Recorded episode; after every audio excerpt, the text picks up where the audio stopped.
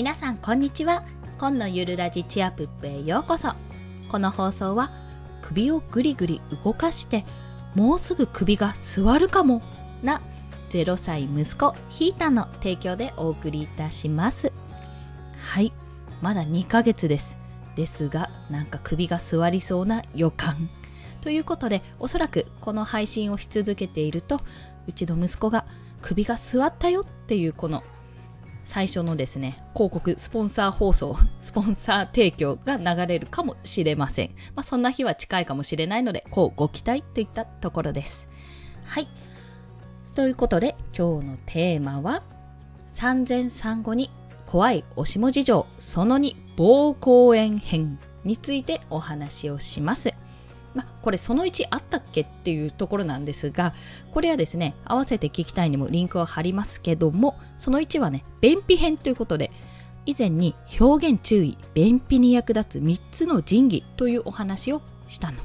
したんですよ。はい。まあ、そのおしも事情のね、問題第2編ということで、膀胱炎のことについてお話をします。まあ、今回は膀胱炎の予防のためにこの3つをやるべきというところをお話しします。まず1つ目、とにかく水分を取る。とにかく水分を取る。2つ目はトイレに行く。トイレに行く。3つ目は清潔に保つ。清潔に保つです。この3つについて1つずつ解説していきます。まずですね、なんで膀胱炎予防、まあ、産前産後に膀胱炎の話が出てくるのかというところなんですが、これ、産前と産後に膀胱炎なりやすいんですよ。まあ、そもそもなんですが、そもそも女性って膀胱炎になりやすいんですね。まあ、これは尿の構造上というか自分たちがこう尿を排出する構造上、まあ、膀胱と尿道が、まあ、尿道が短くて膀胱に近いからっていう部分があります、まあ、菌が入りやすいってことですね。外部から、まあ、それだけではなく妊娠中は免疫力が低下しているので、まあ、この菌が入ることで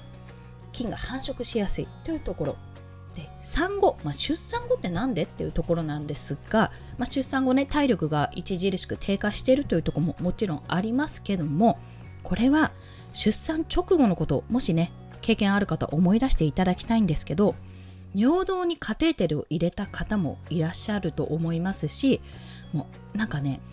下半身が麻痺した感覚になるんですよね。おそらく衝撃がすごかったからなんだと思うんですがそうなると尿意を感じづらくなるんですよ。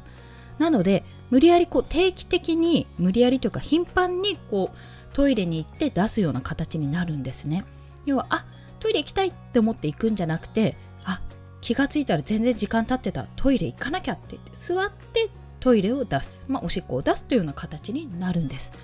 まあ、この膀胱炎っていうのがそもそも尿を溜めすぎるおしっこを我慢することによって膀胱の中で菌がこう繁殖しちゃってね増えちゃって膀胱炎になるっていうところなんですよ。でこれの、まあ、薬で治す抗生物質を飲んで治すってこともあるんですけども基本的にはもう水分をたくさんとって排出するってことがもう唯一の治し方なんですね。まあそんな膀胱炎はね、なりたくないと思いますので、その予防のためために、ためにですね、まず一つ目、とにかく水分を取ることなんです。とにかく水分を取る。特にあなんか水分取ってないなって。私あんま意識しないと取らないなっていう方はとにかく水分を取ることを意識づけてください。でこれね私のおすすめなんですが常温のお水がいいです。なんかね常温のお水まあ常温の飲み物でもいいんですけどもお水ってすごく入りやすい。あまり癖がないので体に入りやすいというのと下手に冷たいと私は逆に胃に来てしまうんですけども、まあ、常温だったらそんなこともなくスーって入れるので入れるってなんだろう体に入りやすいので私は常温のお水をよく飲んでますね。あの2ダース分？12本以上？24本のあの今回は何だろう天然水ですね。南アルプスの天然水を購入してこれネットスーパーで買ったと思うんですけども購入して、まあ、それを飲むようにしています。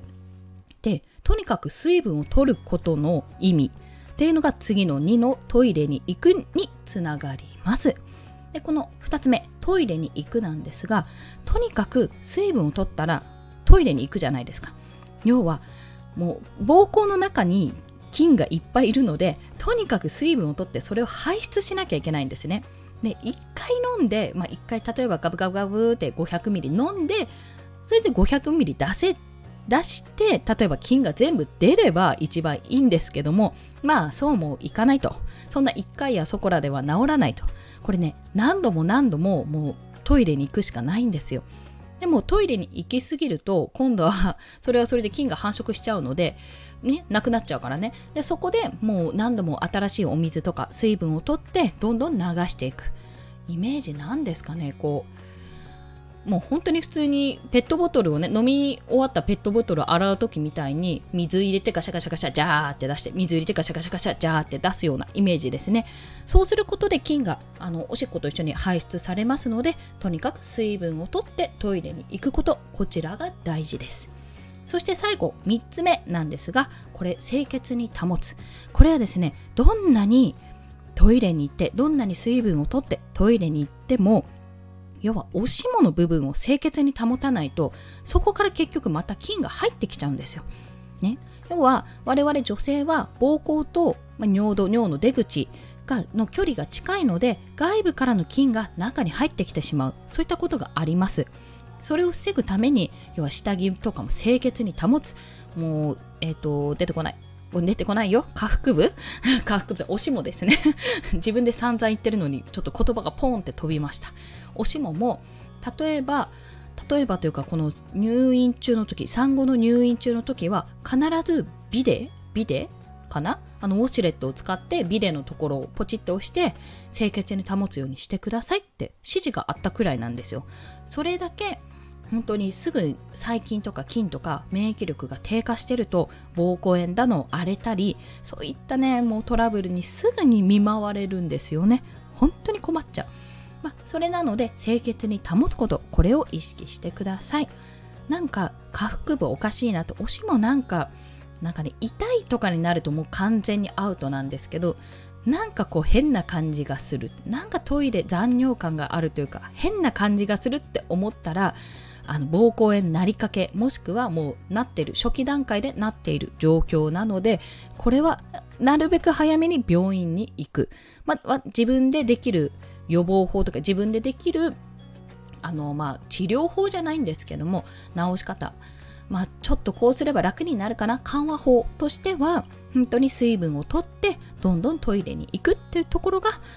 もうそれしかない。本当に言うとねそれしかないって言われたんです私も。ちょっとなんか下腹部変なんですよねなんて言ったら下腹部というかおしもの方がなんか変でって言ったら、まあ、膀胱炎になりやすいからとりあえず水飲んでおしっこいっぱい出してねって言われましたので、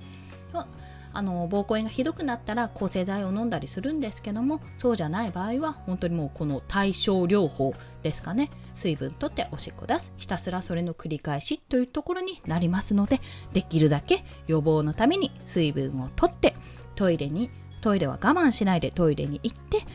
ここですねおしもを清潔に保つ。この3つを守ってください。はい以上です。以上ですとか言っちゃった。ということで今日の合わせて聞きたいは冒頭でもお話ししたんですがまあこの産前産後の怖いおしも事情ですね。その1ということで便秘に役立つ3つの神器というお話を過去にしておりますのでそちらのリンクを貼らせていただきます。本当にこれ産前産後に限らず女性はねなかなかやっぱりあの結構おしも事情っていうのがね大変なんですよ。体調悪いとすぐ荒れたりねしちゃうんで痛くなったりヒリヒリしたりもしちゃうのでここはもう恥ずかしがらずにどうせね妊娠したり出産する時になったら毎月毎月毎週毎週あのね産婦人科行かれたことある方ご存知だと思うんですけどあのパッカーンって足がね股が開かれるあの椅子に座ってね診察を受けることになるんで恥もへったくれもなくなります。大丈夫です。何よりも怖いのは自分の体が傷んでくること痛むこと。ですのでちょっと変だなって思ったらできるだけ早く病院に行かれた方がいいですよというお話でございました。はい。それでは今日もお聴きくださりありがとうございました。コンでした。ではまた。